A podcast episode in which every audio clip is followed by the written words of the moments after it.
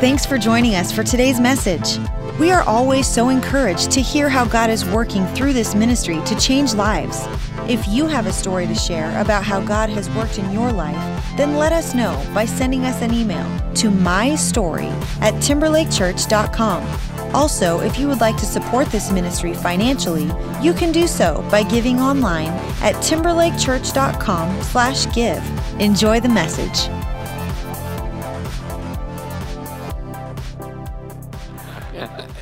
Uh, well, welcome again. I'm Ben, I'm the lead pastor. So glad that you're here uh, with us as we're kicking off this new message series, uh, Thrive. And I, I, think just from that word, uh, we get a sense of that's what I want in life. And so we're going to look at that. I want to go right to our theme verse. If you will take your outline uh, out of your program, uh, it says in Second Corinthians 9 8, and God is able to bless you abundantly so that in all things, at all times, having all that you need, you will abound in every good work. And so we're looking at that. How do we start to step in to that thing that God calls us to? And a part of what we understand is that we do this in the context of relationship. And so, what I want to do is we're looking at sort of habits that we have that transform uh, not only our spiritual life, every aspect of our life. I, I want to look at that particular habit of uh, really being in a life giving uh, community. We all know what it's like to uh, be disappointed. Any of you ever been disappointed by someone? Yeah. Well, hey, let me tell you, the holidays are coming up. Get ready. Uh, yeah, that's going to happen really soon. My, my, my wife is, is one of the most wonderful, trusting people in the world. I was uh, I spent a few days back in Minneapolis this week. Any of you from Minneapolis, Minnesota? Okay, yeah. It's cold there. That it, yeah, it is uh, very cold there, beautiful city. Uh, well, I came back on uh, on Halloween. And so my wife, uh, she'll do this every once in a while. She's like, okay, you know, there's trick or treaters in my neighborhood. And uh, so what she did is she got a couple big bowls. We give out candy to the kids in the neighborhood and said, just uh, with a note, just take two or three, please. And then she got me from the airport and we came back. And guess how many candies were left? Yeah, you know, it was probably the second or third little sinner, I mean, trick or treater, uh, that went in and took all the candy. Uh, you know, it's sort of funny in the context of relationship. The reality is, if we're going to look at this, we, we have to consider some of those disappointments that keep us from doing the very thing that God says will be life giving to us. But we also need to understand uh, the consequences of not taking that step. Uh, the wisest man who ever lived, uh, Solomon, uh, he wrote uh, about uh, really uh, success, about relationships, about God. And, and it's interesting, he, he had achieved such incredible financial success, political success in every way. Uh, but when it came to this context of walking through life with people, uh, look at what he says in Ecclesiastes uh, 4 7 through 12. It says, And again I saw something meaningless under the sun. There was a man all alone. He had neither son nor brother. There was no end to his toil. Yet his eyes were not content with his wealth. For who am I toiling? He asked and why am I depriving myself of much enjoyment? This too is meaningless, a miserable business. Does he sound like he's a little bit off his meds that day? Yeah, and uh, two are better than one because they have a good return for their labor. If either of them falls down, one can help the other up. But pity the fool. No, that was Mr. T. Pity anyone who fail, who falls and has no one to help them up. Also, if two lie down together, they keep warm. But how can one keep warm alone? They, the one may be overpowered, two can be defend themselves. A cord of three strands is not, easy, is not quickly broken.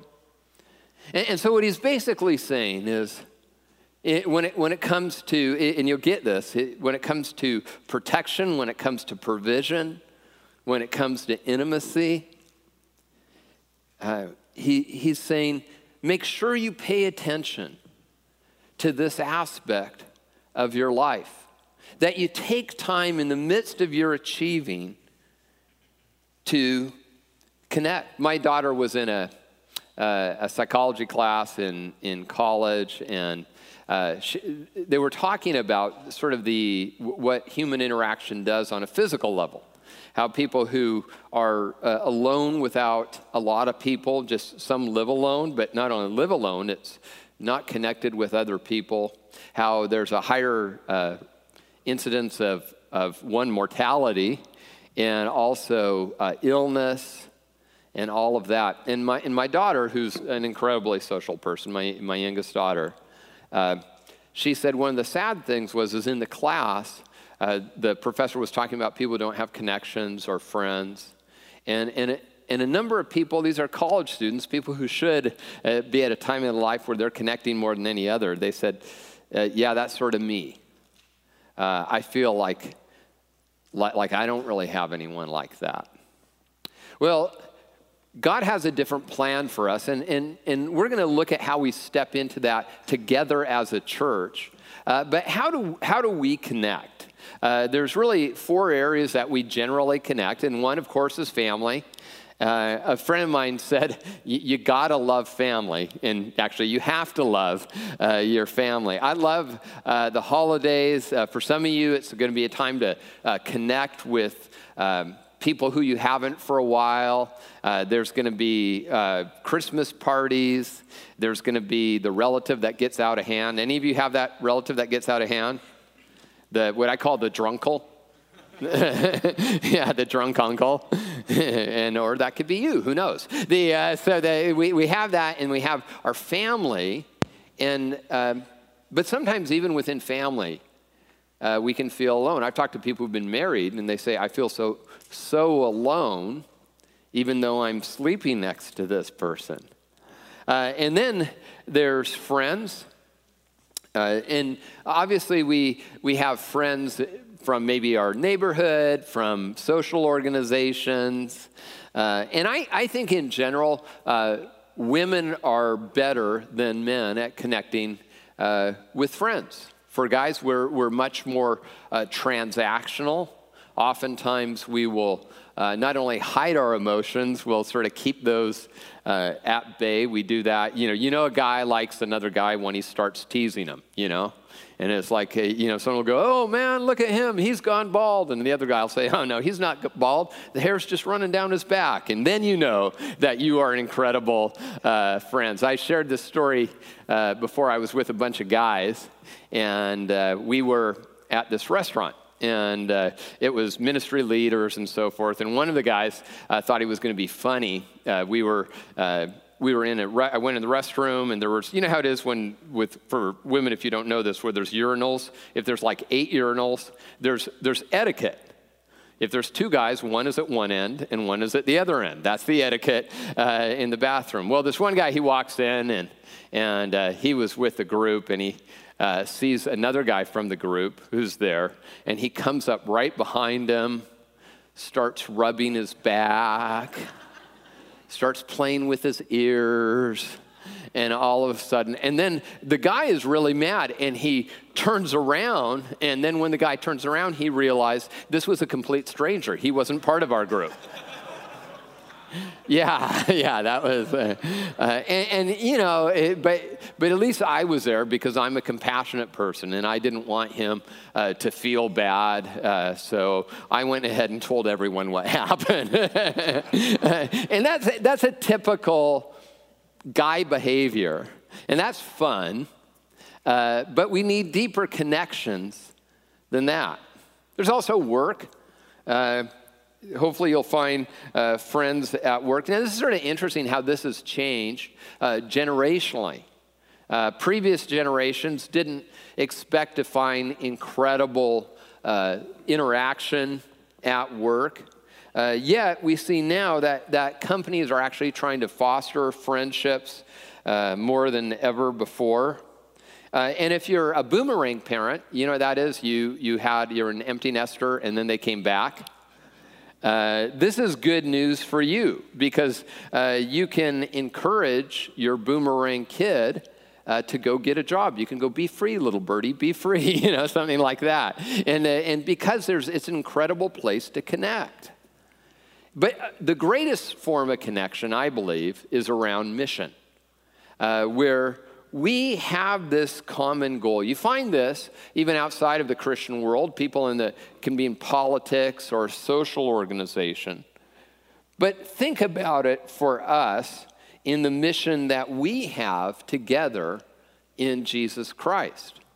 And so when when we're looking at this, I want to look at it very specifically. There'll be applications for all different areas but how we can go deeper into life giving community, and we can do it in the context of the mission that God has called us to. Uh, Acts 1 8 says this it says, You will be my witnesses in Jerusalem, in Judea, and Samaria, and to the ends of the earth. Jesus gives the assignment to us. I've said this before that if you're uh, part of a church with a unique mission statement, uh, that's not a good thing. Because the mission of the church is actually something we don't need to think up. It's something that God gives us to live out. And the question is are we living that out? One of the things, if you're new around here at Timberlake, we are we're pretty honest about uh, areas where we do well, areas uh, where uh, maybe we struggle a little bit. And what I like to do uh, about once a year or so is, is let you know sort of what does it look like? How have we been living this mission uh, together? Now, sometimes we'll do this in terms of some big project that we're uh, going after. We have incredible projects. In fact, we're starting uh, Sunday night a core group around the Snoqualmie campus. Uh, in fact, we have so many people, we're figuring out how we can fit them in the meeting place.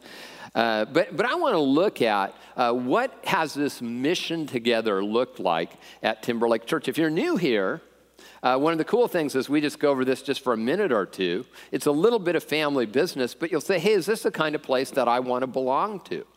Uh, well, there's what's happened this year. One of the things, and this is just so far, so this is not, uh, we don't have the last couple months of the year, uh, obviously, so some of these stats will be a little bit lower because more. So, so far, we've had 188 people take their next right step and go public through faith in baptism.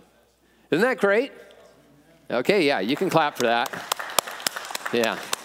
And, and you say, well, what, what, what does that mean? Well, this means we have hundreds of people who say yes to Jesus. And then some people will take that bigger step of saying, not only am I going to do, say yes to Jesus, I'm going to signify that through water baptism. And so we could have uh, well over a couple hundred people uh, this year alone. I always say before you join a church, uh, the most important thing is that you join Jesus Christ. Well, what else has uh, happened this year? Uh, we've continued to grow, and again, like I said, this will go up through uh, the uh, uh, through the rest of the year. Probably be a little bit higher as we head into December. Uh, but again, God has continued. We're growing about 12 percent. Uh, that's with no new campuses. This is just sort of uh, that there's more people coming. You're inviting your friends, and uh, that is amazing to see what God's doing. Here's sort of an interesting stat: is 442 new people uh, ha- are giving to the mission of Timberlake Church. Uh, now, by the way, if if you have been here for a while, you're like, well but you guys hardly have an offering moment. Some of you came from, how many of you came to, from a church where the offering moment was sort of like a mini sermon? Yeah, yeah, okay, that's great. And so ours is listen to God, do what He says. Pretty complex, isn't it? Uh, and we never do special offerings. What we just say is that you give your first and best uh, to God. And if that makes you mad, you have anger issues. So, anyway, but go ahead and go back. Uh, so, we had uh, 1,415 adults are currently involved in growth groups, uh, which is great. Uh, and go ahead in the next slide.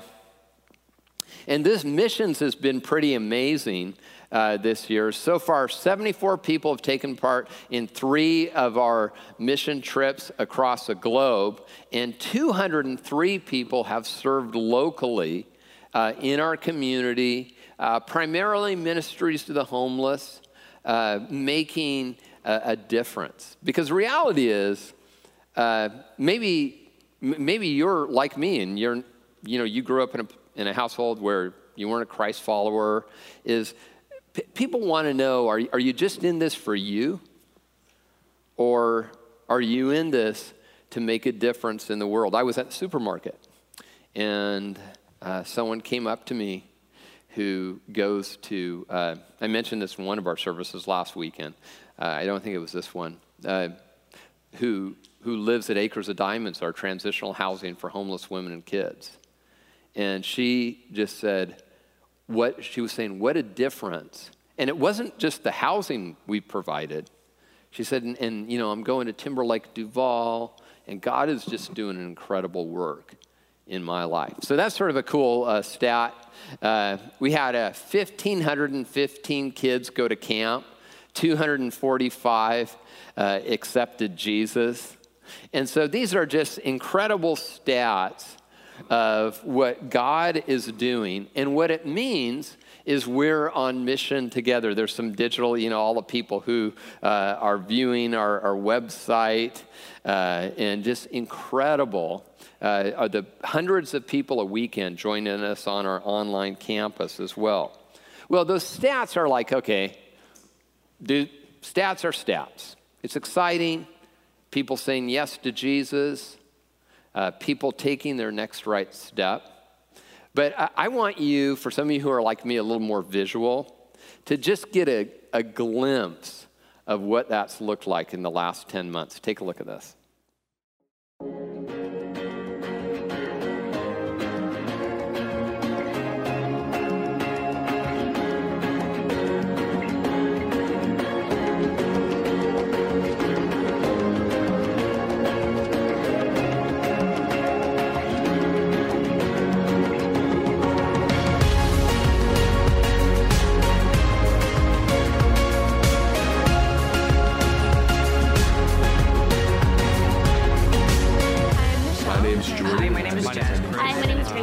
Think at that moment is when I really just surrendered everything and I said, I can't do this. I need you. Help me now. Jesus has been there through thick and thin. There's one thing I have now that I didn't have before, and that would be joy. Now, I'm not talking about happiness, I'm talking about joy, a relationship with Jesus that continues to grow. I know that I can always turn to God for the love and the peace that He needs to bring into my soul. I was missing something in my life, um, but I never knew what it was. When we started coming, I'd, I'd, say it was probably about six months later that I really feel that I started to believe. And I started to put my faith in God, um, started talking to God, praying to God. Jesus is always there with me, and I and and that brings me peace. Definitely.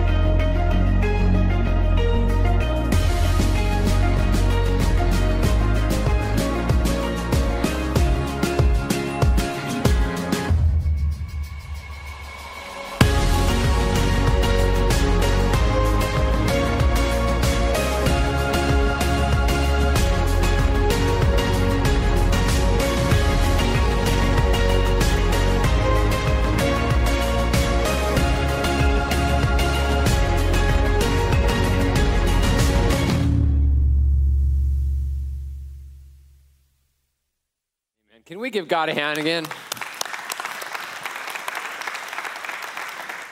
Man, the video team does such a great job. I just feel like, okay, service is done, man. We did it. uh, here's the thing you say, I want to make that kind of difference.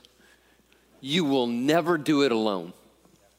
No matter how much you serve, no matter how much you share, no matter how you know you give to homeless, you'll never do it alone.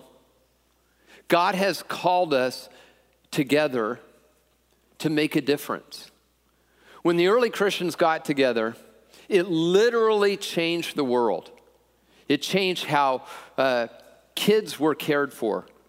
When uh, Rodney Stark, who is a sociologist, actually he used to teach at the University of Washington, he, he describes how uh, people who were left to die were suddenly cared for people who were on the margins. First time, uh, in, in the ancient world, women had no rights whatsoever. And the first time that ever happened is when Christians, and some of you m- maybe don't get this from your history, there was no other time that happened is when Christ followers got involved and said that every single person matters and is created in the image of God. And when you understand that, you say, okay, God, what do you want me to do? And God, how can we do that? Together. And in the midst of that, how can you meet some of my own, my deepest needs? Well, Acts 2 uh, 42 through 47, famous passage of scripture. Uh, there, we're to, I'm to, I'm not to go over that in entirety, but that's really the reference point if you want to look th- back at that. What do we see in the early church that can impact us in our church? One of the things we see is that, is that everybody's welcome. And that that is so uh, important that the church is an interesting institution because it exists primarily for the benefit of those who are not members. Doesn't matter your background, doesn't matter your hurt, your pain, doesn't matter the sin. Everyone's welcome if you will come. You know, it's, it's interesting. We see this throughout the scripture, when the last chapter of the last book of the Bible. This just, you get the heart of God. It says, The Spirit and the bride say, Come, and let those who hear say, Come. Let the one who is thirsty come.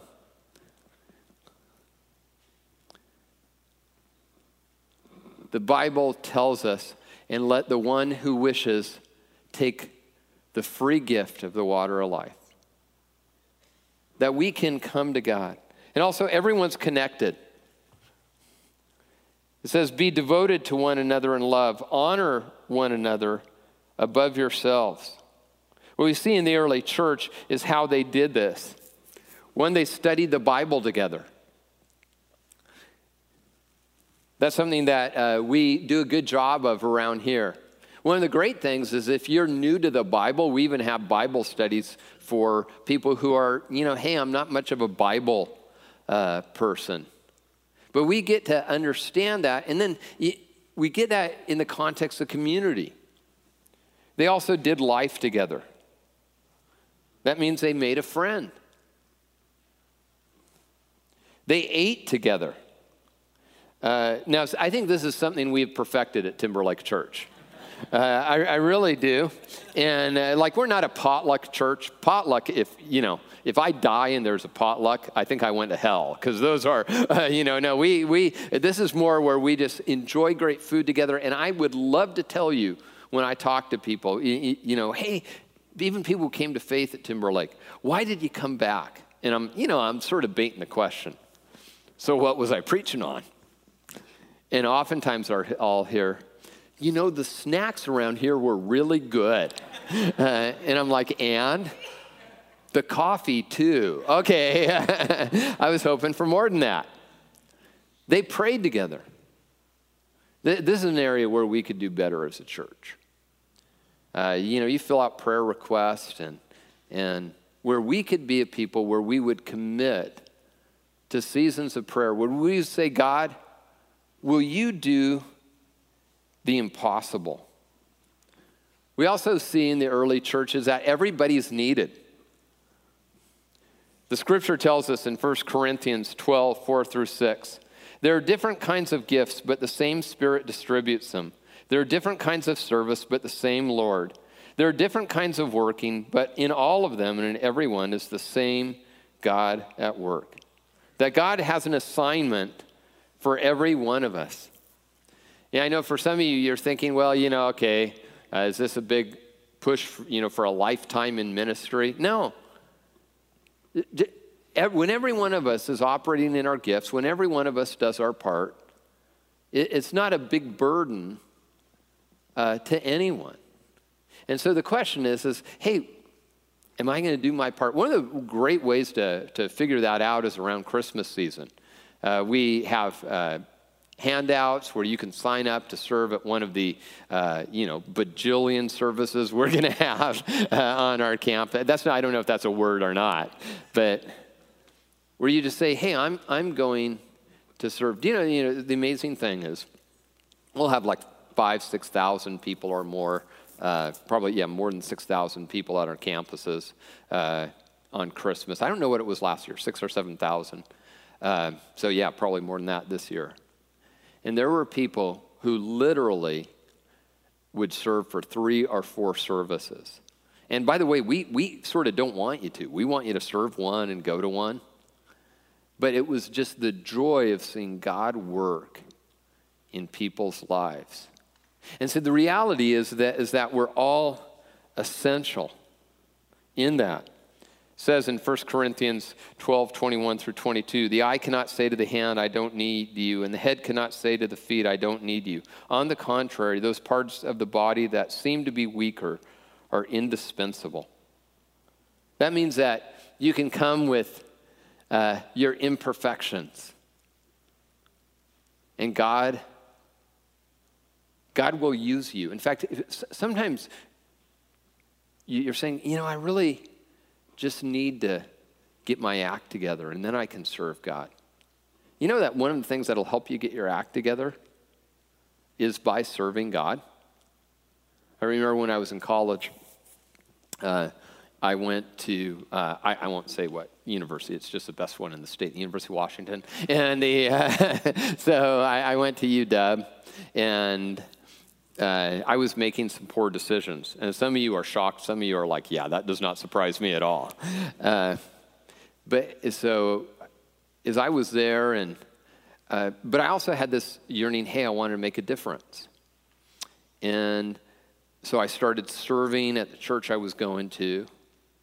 And the interesting thing is, no one had to say anything, or I just realized, hey, you know what? I want to change because, because I can't be two people. And God used that uh, to change my heart. See, for us, it's, it's, it's important to understand that God has a plan for us, that God's plan hasn't changed even when we fail. That God looks at us and, and He says, You're my child who, who I love, who I'm crazy about. Just like every child wants to, wants to hear that. My, my uh, youngest daughter, when she was uh, little, I'd, I got the privilege, I'd you know, help put the kids to bed. And uh, you know how it is if you have kids uh, when they're like going to sleep and they won't quite go to sleep. And so I, I just, one time I just uh, said, hey, uh, and Beth and I started telling her, I said, You know, you are one of the kindest, most compassionate people that I know. You're nice to your friends, you're sweet. I love how you love God and you're intelligent. And then, so I just started saying these things, and her eyes started to go down. And I started to walk away, and she goes, More and, and I'm like, and so yeah, I started telling her some more, and literally that happened a couple times. She's like, more.